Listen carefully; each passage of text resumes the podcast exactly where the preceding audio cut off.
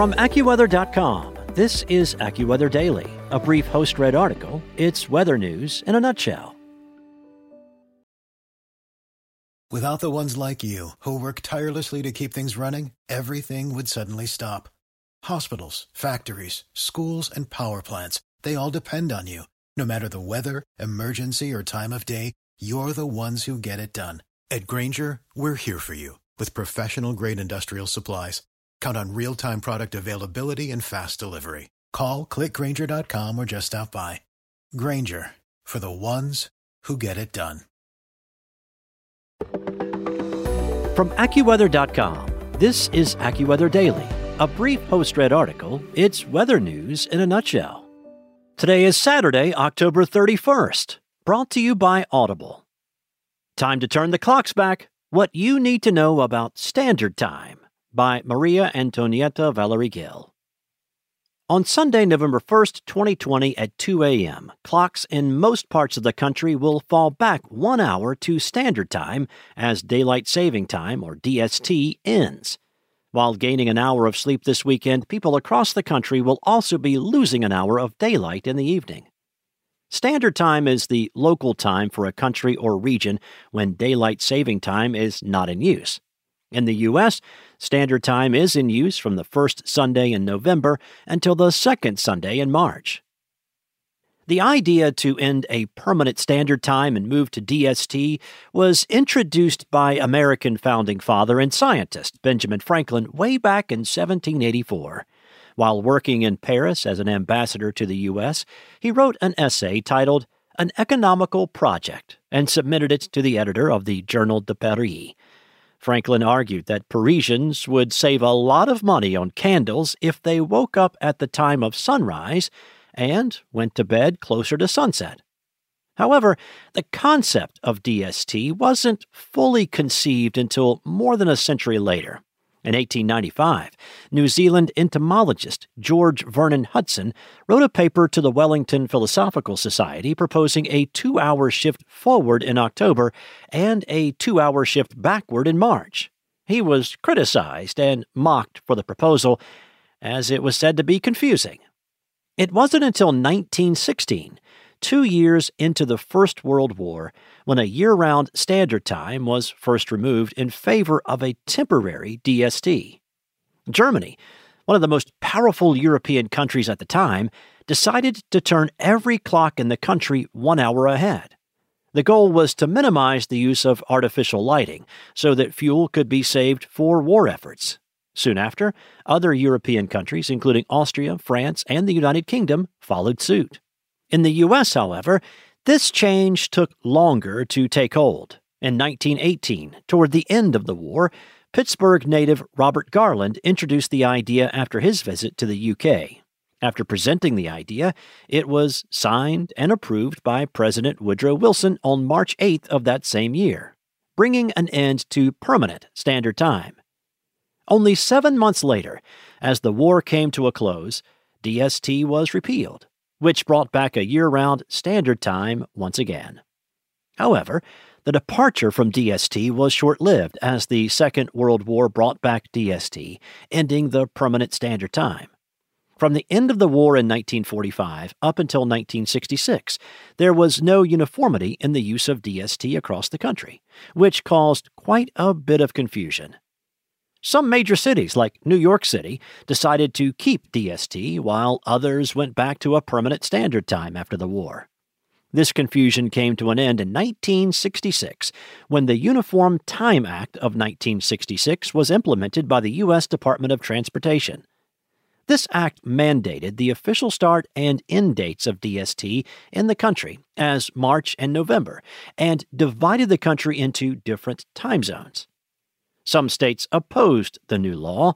Arizona, with the exception of the Navajo Territory, and Hawaii opted out of DST and remained in year round standard time. Because of this, starting on November 1st at 2 a.m., Arizona will shift from the Pacific time zone to the Mountain time zone.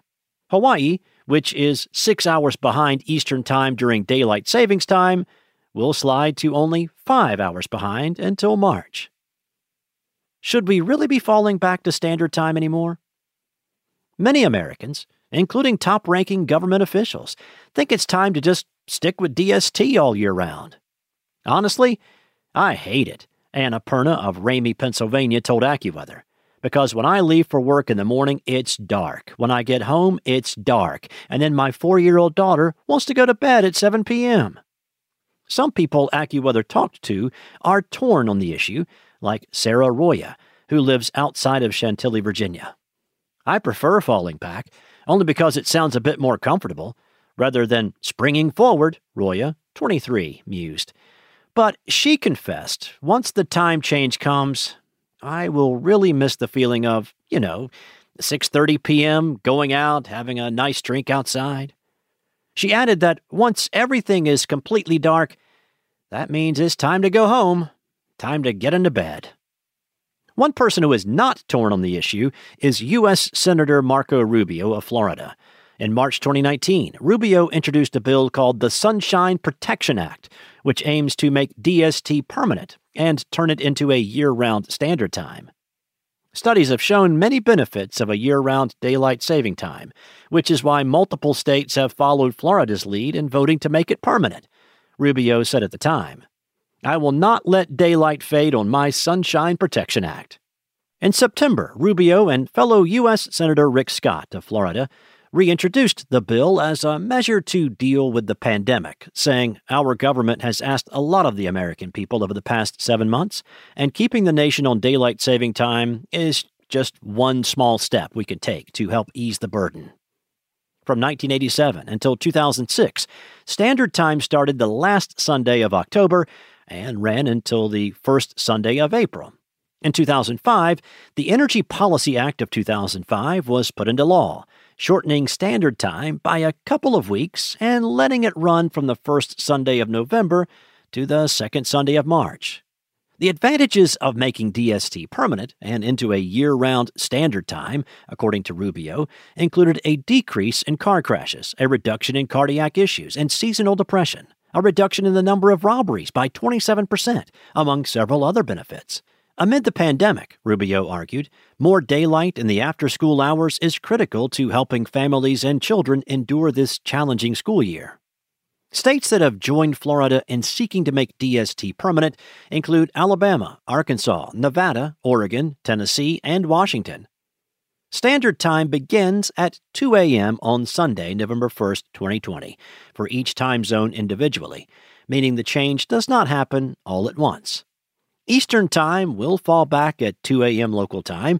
During this hour, Eastern Time will temporarily have the same time as Central Time until Central Time falls back an hour later at 2 a.m. local time.